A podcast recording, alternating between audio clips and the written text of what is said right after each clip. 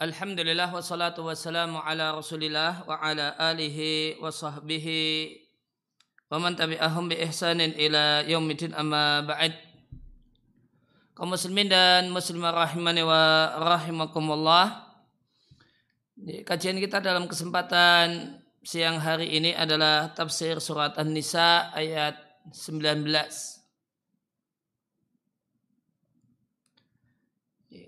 disampaikan oleh penulis kitab Fikih Ta'amul Baina Zawjaini karya ya, Syekh Mustafa Ibn Al-Adawi. Hafizallahu taala wa faqahu wa asallahu subhanahu wa ta'ala dan Allah subhanahu wa ta'ala berwasiat. Wasiat artinya perintah yang ditegaskan. Bi ihsanil mu'asarati untuk melakukan eh, pergaulan yang baik. Untuk memperbagus pergaulan dengan istri sebagaimana firman Allah Subhanahu wa asiruhunna bil ma'ruf. Pergaulah mereka dengan pergaulan yang baik. Yaitu sebagaimana yang dikenal oleh budaya masyarakat tanpa melanggar syariat. Maka Allah perintahkan para suami untuk ya, bergaul dan memperlakukan istrinya dengan pergaulan yang baik dan tolak ukur pergaulan yang baik adalah budaya. Ya, maka bagaimanakah baik di satu suku, di satu lingkungan, di satu masyarakat, di satu komunitas. Maka ini tentu berbeda-beda.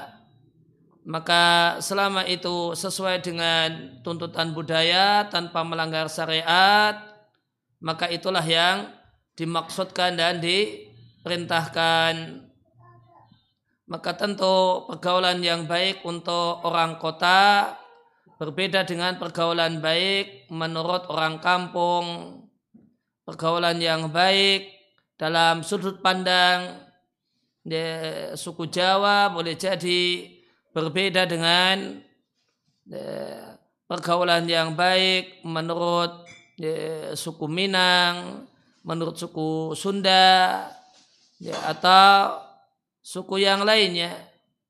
Demikian juga pergaulan yang baik di komunitas orang-orang yang sudah kenal dunia pengajian berbeda dengan komunitas yang lainnya, maka bil ma'ruf di sini kembali kepada budaya, mempertimbangkan suku, kemudian lingkungan tempat tinggal, komunitas dan yang lainnya asalkan tidak melanggar syariat.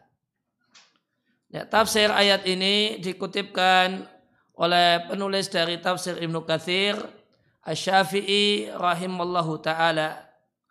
Beliau Abu Fida Ibnu Katsir rahimallahu taala mengatakan ketika menafsirkan ayat ini wa asiruhunna bil ma'ruf pergaulah istrimu dengan baik artinya baikkanlah ucapan kalian ucapan kalian para suami kepada istri. Kemudian wahasinu af'alakum dan perbagulah ucapan kalian dan perbaguslah hayatikum penampilan kalian sesuai dengan kemampuan yang bisa kalian lakukan. Maka kata Ibnu Katsir Pergaulan yang baik itu mencakup tiga sisi. Pertama dan yang pertama perhatikan masa Allah. Yang pertama kali beliau sebutkan adalah ucapan, perkataan. Karena inilah inilah yang menjadi uh, asas utama satu rumah tangga itu nyaman ataukah tidak itu adalah lisan. Ketika dan ini tentu uh, hubungan timbal balik. Ya, maka yang bikin ya, ya yang bikin sakit hati adalah ucapan-ucapan yang tidak nyaman yang diberikan oleh suami kepada istri atau sebaliknya istri kepada suami. Ya, maka misalnya ya di antara bahasa yang cukup kasar atau dinilai kasar ya, adalah menyebut orang kedua dengan kamu. Ya. Maka ketika seorang suami mengkamu-kamukan istrinya atau istri mengkamu-kamukan suaminya, ya, maka ini satu hal yang uh, menyakitkan. Ya. Atau kemudian uh, ketika terjadi ya, musibah malah cenderung menyalahkan maka ini satu hal yang membuat tidak nyaman ya, ketika ya, jalan kemudian nyenggol piring atau gelas di lantai pecah maka semestinya yang di nomor satu kan adalah uh, misalnya ini istri ibu tidak apa-apa kan gitu. atau mama tidak apa-apa kan gitu. atau bunda tidak apa-apa kan dengan prinsip uh, gelas pecah ya nanti bisa beli lagi. Demikian juga sebaliknya ketika suaminya yang kita yakin de, tanpa sengaja meletakkan ya meletak uh, tanpa sengaja nyenggol gelas atau piring ya, maka respon semestinya adalah ya, oh tidak apa-apa. Ya, nah, kalau tapi ibu uh, ya, ya ma tidak apa-apa apa ya hati-hati gitu hati-hati dan nggak apa-apa kan gitu maka tunjukkan kalau lebih cinta istri atau lebih cinta suami daripada gelasnya atau piringnya. Jangan malah yang ketika misalnya istrinya jalan nyenggol gelas malah yang e, malah yang keluar kata-kata yang menunjukkan lebih cinta gelas dan piring daripada keselamatan istri atau suami. Jangan ketika istri nyenggol gelas, suaminya komentar, ya, maaf maaf, ya, sekedar contoh, matamu di mana? Gak lihat apa kalau ada gelas di situ. Atau ucapan yang sama diucapkan oleh seorang istri kepada suaminya. Wah itu ini, akan demikian menusuk di hati. Yang boleh jadi Eh, perasaan tidak nyaman gara-gara ucapan itu demikian terkenang dan sulit untuk hilang. Hmm. Demikian juga sebaliknya ketika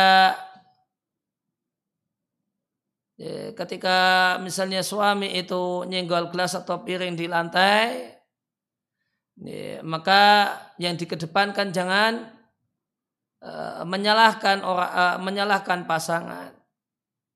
Karena ini membuat tidak nyaman. Dan uh, ya, dan hal yang tidak nyaman dengan kata-kata itu demikian menyakitkan. Jangan kemudian yang komentar yang ini kok meletakkan piring kok sembarangan ini kerjaan siapa gitu atau kalimat-kalimat yang semakna. Yeah. Maka satu hal yang menarik di sini Ibnu Kathir menyampaikan bahasanya pergaulan yang baik antara suami dan istri terutama istri eh, suami kepada istrinya yang pertama adalah berkenaan dengan menjaga lisan memperbaiki komentar hati-hati dalam berbicara. Pilihlah kata-kata yang menunjukkan lebih cinta pasangan suami atau istri daripada barang ini dan itu. Ya, lebih tunjukkan bahasanya istri atau suami lebih dicintai dari duit yang harus dikeluarkan karena terjadinya hal yang tidak diinginkan. Nah, setelah ucapan terjaga dengan baik, ucapan itu berkualitas, baru yang nomor dua kata Ibnu Kathir, wahasinu af'alakum. Per, perbaguslah perbuatan, ya, perbuatan dan sikap. Ya, nah, ya, maka ya, sikap yang baik, buka pintu yang pelan, ya, nutup pintu pelan, kemudian buka pintu bikin kaget, nutup pintu, kemudian banting pintu, ya, kemudian merasa kalau itu satu hal yang uh, ya, satu hal yang biasa saja misalnya. Ketika ya, istri sibuk, ya, maka ya, maka jangan kemudian uh, mementingkan diri sendiri. Namun letakkan handphone dan yang lainnya kemudian bantu.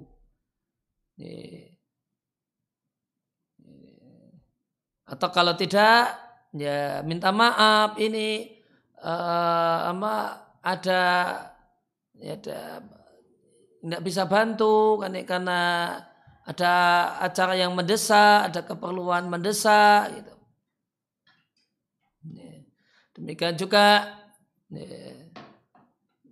ketika uh, pulang kemudian dijumpai misalnya istri kemudian makan maka ya, temani makan kalau sudah makan di luar karena satu dan lain hal maka minimal duduk nemani.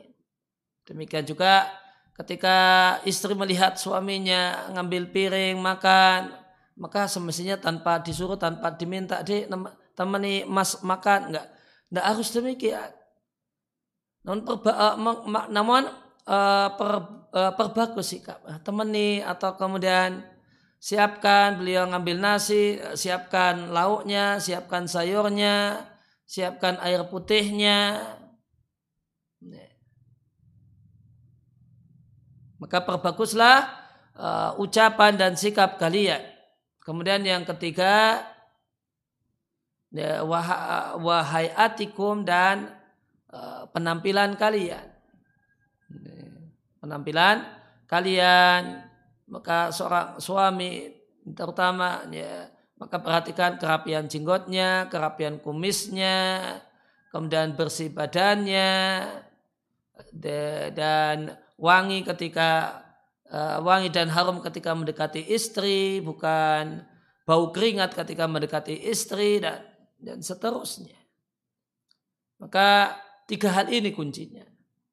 Dan yang pertama adalah ucapan. Ya, maka perbaguslah ucapan, kemudian perbuatan dan sikap, kemudian yang ketiga penampilan. Dan ini semua ya, adalah kunci kenyamanan hidup di rumah tangga, kenyamanan hubungan suami istri. Dan ini semua dilakukan bihasabi kudratikum. Sesuai dengan kemampuan kalian sebagaimana firman Allah taala, "Fattaqullaha mastata'tum." Bertakwalah kalian kepada Allah semaksimal kemampuan kalian. Dan kaidahnya kata Ibnu Katsir, sebagaimana Anda suami menginginkan hal itu, tiga hal itu tutur kata yang baik, sikap-sikap yang nyaman, penampilan yang menarik, berdandan, rambut yang tidak acak-acakan. Anda wahai suami menginginkan hal tersebut dari istri. Faf'al anta biha. Maka lakukanlah wahai suami dengan istri semacam itu. Sebagaimana firman Allah Ta'ala walahunna dan mereka punya hak semisal Allah di alaihinna yang menjadi kewajibannya. Tentu hak dan kewajiban masing-masing berbeda-beda bentuk realnya. Namun sebagaimana dia punya kewajiban, dia juga punya hak. Bil ma'ruf dengan menimbang kewajaran dan kepantasan. Rasulullah Shallallahu Alaihi Wasallam bersabda, khairukum khairukum li ahlihi. Sebaik-baik kalian para suami adalah yang paling baik dengan istrinya. Wa ana khairukum li ahli. Dan aku adalah lelaki yang paling baik di antara kalian dengan istriku.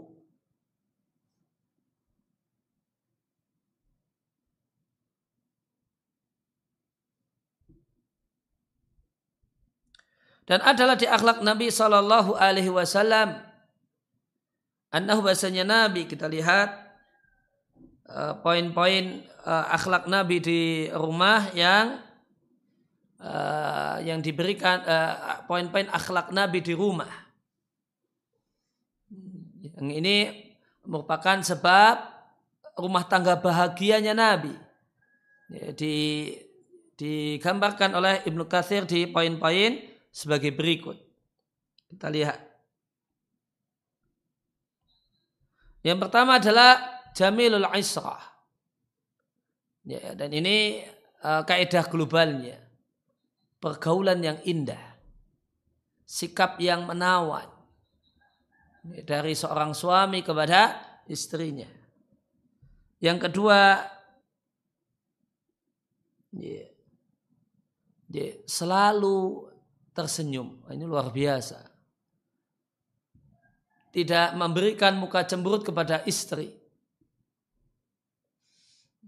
Dan selalu di sini bisa kita katakan lil ghalib umumnya. Namun e, karena ya, Nabi kadang nggak suka dinampakkan ke dengan wajahnya, itu marahnya Nabi dan itu tidak sukanya Nabi. Namun ini satu hal yang jarang sekali Nabi lakukan. Sehingga ya bisa kita katakan Nabi itu selalu berwajah ceria, senyum manis kepada istrinya.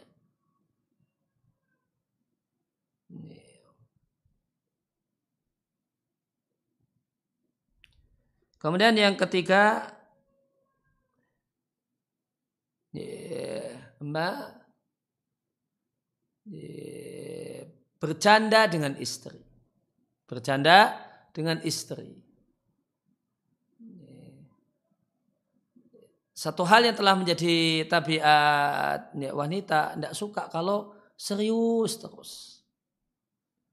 Ya, wanita ada kecenderungan suka dengan lelaki yang kocak. Ya, ya, maka kalau tidak bisa ya, ya, apa, jadi suami yang kocak ya latihan lah ya agak-agak gitu. Cari-cari hal yang bisa untuk mbak eh, candaan yang bisa kemudian disisipkan dalam pergaulan dengan istri. Kemudian yang keempat, ya telah bihim. Mbak bersikap lembut dengan uh, dengan mereka.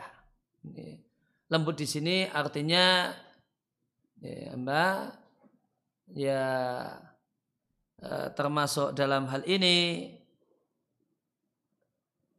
ya, adalah Mbak mengajak lomba lari sebagaimana Nabi ajak lomba lari dengan budak Aisyah ya, atau kemudian Mbak uh, ya sikap-sikap yang sikap-sikap yang menarik simpati hati istri. Menarik eh, sikap-sikap yang menampilkan menarik hati istri semacam kalau Nabi lomba lari dengan Ibunda Aisyah ya, maka kita bikin lomba apa atau kemudian sikap lembut di sini bisa jadi bentuknya uh, bantu masak, ya. suami ngulek-ngulek, istri nyiapin apa yang perlu disiapin gitu. Dan di antara bentuk ya talatah bihim di sini ada mandi bareng, ya. suami nyabunin istrinya dan sebaliknya istrinya bunin suaminya ya, boleh jadi mainan atau kemudian sedikit main air ini bentuk ya talattab bihim. Ini kalau yuda ibu ahlau artinya ya tidak ya, ya, tidak serius terus. Ya. namun ada guyon-guyon ada canda-canda kemudian yang kelima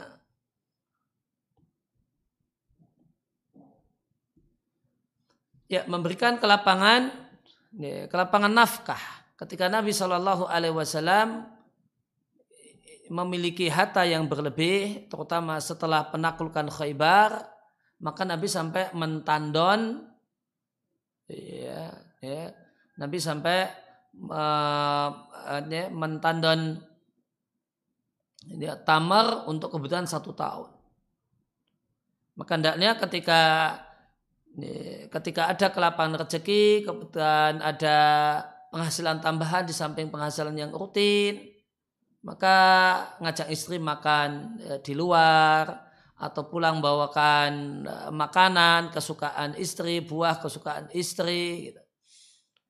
Ini, ini, ini, ini, ini, ini contoh praktisnya.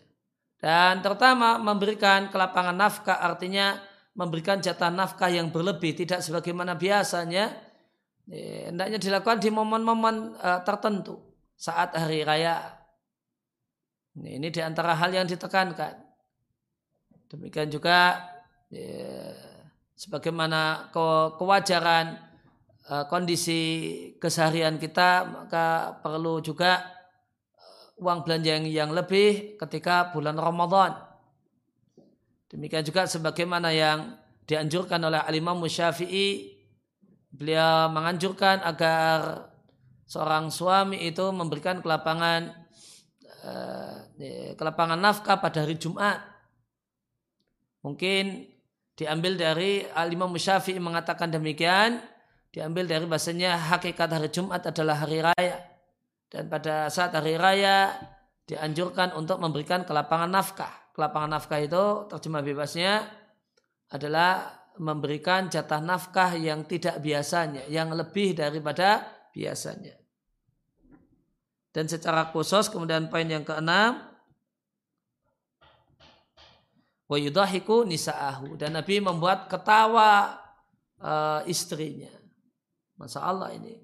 Jika suami-suami kita, suami-suami yang menyimak kajian ini memperhatikan dan mencoba meniru Nabi dalam enam poin yang disebutkan dan disimpulkan oleh Ibnu Kathir ya, maka ya, maka akan semakin banyak wanita-wanita yang bahagia di dunia ini dan ketika wanita itu berbahagia maka dia akan nyaman dengan bahagia ketika seorang wanita itu bahagia dengan suaminya maka dia akan melakukan aktivitas yang lain dengan nyaman. Maka dia akan uh, ngurusi anak dengan nyaman. Dia akan misalnya beres-beres rumah dengan happy. Dia akan masak ya, dengan semangat. Kenapa? Hatinya bahagia bersama suami.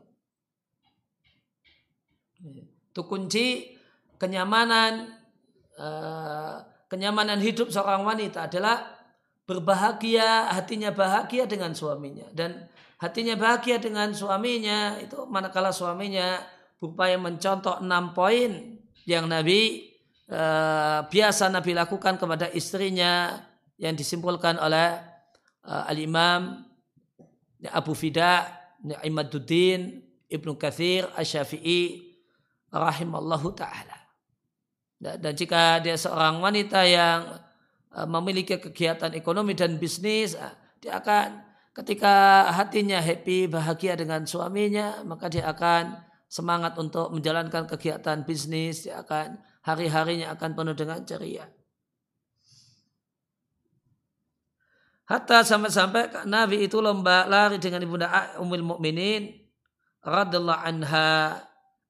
Apa tujuan lomba lari ini? Kata kata Ibnu Katsir, yatawaddatu ilaiha bidzalik. Hmm.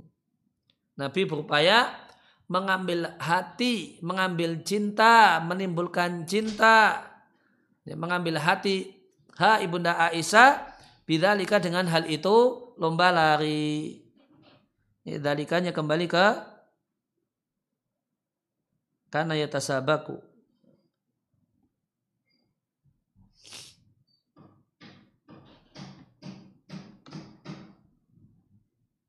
Qalat Ibunda Aisyah mengatakan Rasulullah Shallallahu Alaihi Wasallam itu sabakani lomba lari denganku. Tuhu maka aku yang menang. Dan itu sebelum aku gemuk. Kemudian Nabi mengajakku. Kemudian aku lomba lari dengan Nabi. Ba'dama hamaltul lahma setelah aku gemuk. Maka lantas Nabi eh, sabakani Nabi yang menang. Fakal maka Nabi mengatakan dan sebagaimana diriat yang lain sambil tertawa. Artinya apa? Ya, Nabi mengatakan sambil tertawa. Hadihi bitilka. Ini balasan untuk kekalahan yang dulu. Ila wa ila akhima dzakarahu rahimallah dan seterusnya yang disampaikan oleh Ibnu Katsir rahimallah taala di tafsirnya.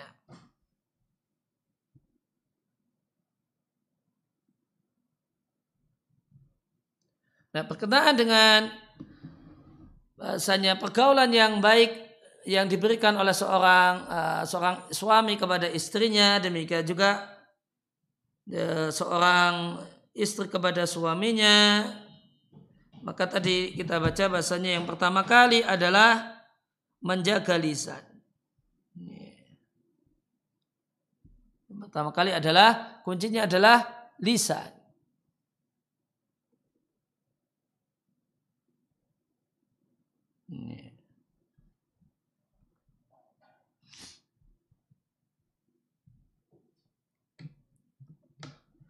Dan berkenaan dengan kenyamanan hati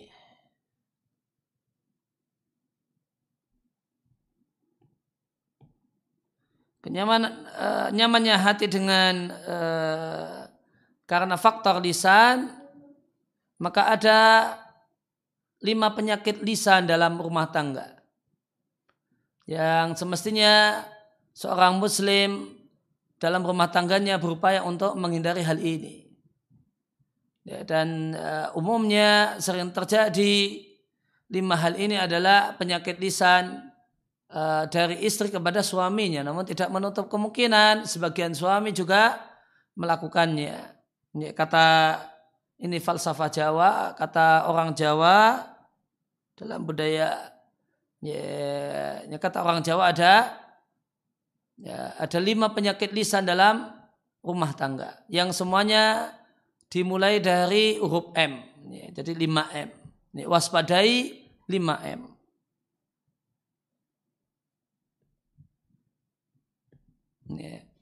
Yang pertama adalah ini, ini bahasa Jawa nanti ada terjemahnya ya. Yang pertama adalah ini, maidu kata orang Jawa. Yaitu uh, mbak mengungkapkan kecewa dengan apa yang dilakukan oleh pasangan. Misalnya, ya, ya, berusaha untuk istri dan masak. Setelah capek-capek masak ya, di itu ada ungkapan kecewa dengan hasil masaknya. Ini kebalikan dari apresiasi. Wah ya cuma kayak gini rasanya nih, padahal udah capek-capek dikomentari demikian. Hmm. Di, atau kemudian suami misalnya membawa makanan gitu.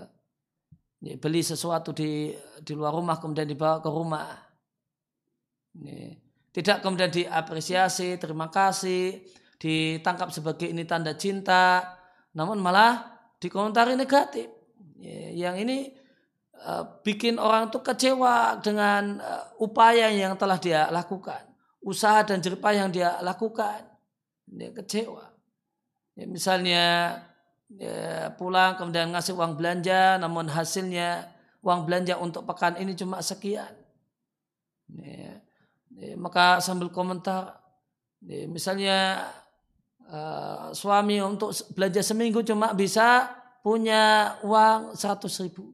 Dikomentari oleh istri seratus ribu untuk seminggu itu bisa untuk apa? Nah ini namanya ini maitu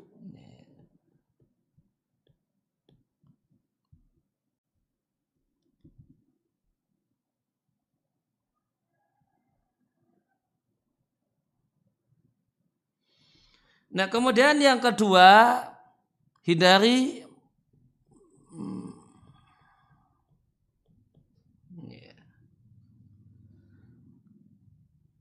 ini madoni ya, kata orang Jawa madoni. Madoni itu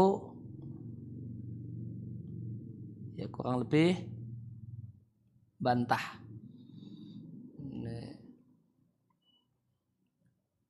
Kurang lebih bantah bantah eh, mbak pilihan keputusan ya, mbak pilihan dan keputusan suami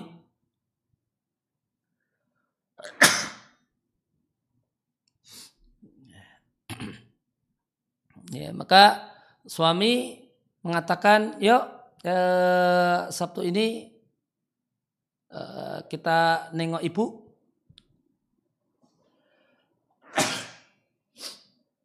Istri kemudian mengatakan, eh, jangan Sabtu ini. Sabtu ini gini, gini, gini, gini, gini.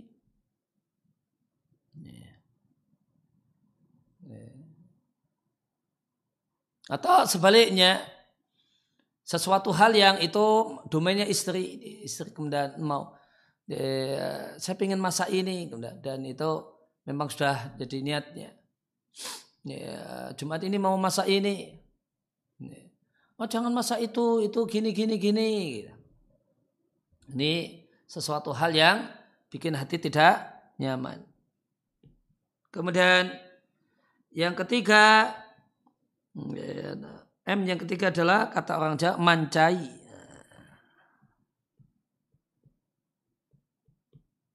Mancai itu nyacat. Ya.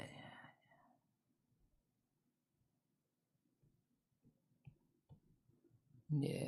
Mencela. Ya. Uh, mencela mbak. Ya, boleh jadi suami untuk dirinya sendiri. Ya maka istri kemudian ingin uh, tampil cantik dengan uh, tampil cantik di depan suaminya. Kemudian misalnya pakai lipstick. Kemudian dinilai negatif. Nah, itu kalau pakai lipstick kayak gitu kamu seperti ondel-ondel gitu misalnya. Nah, ini kemudian ya tentu orang akan kecewa. Ya, dan jika kecewa gitu ya, ya uh, hati nggak nyaman, hati yang nggak nyaman, ya maka dia akan nggak nyaman dengan hatinya, kemudian tidak nyaman dengan pasangannya, suasananya jadi tidak bahagia. Ya. Suami kemudian merasa perlu potong rambut, nah, kemudian potong rambutnya di dikomentari. Ya. Wah itu jelek banget mas, ya, rambut kok kayak gitu. Ini tentu ucapan lisan yang membuat kekecewaan. Dan ini menimbulkan hati yang tidak nyaman. Dan akhirnya menghambat terwujudnya kebahagiaan.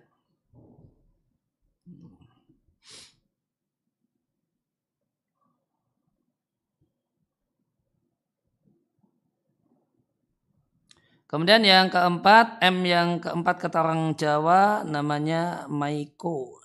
Maiko itu memfitnah.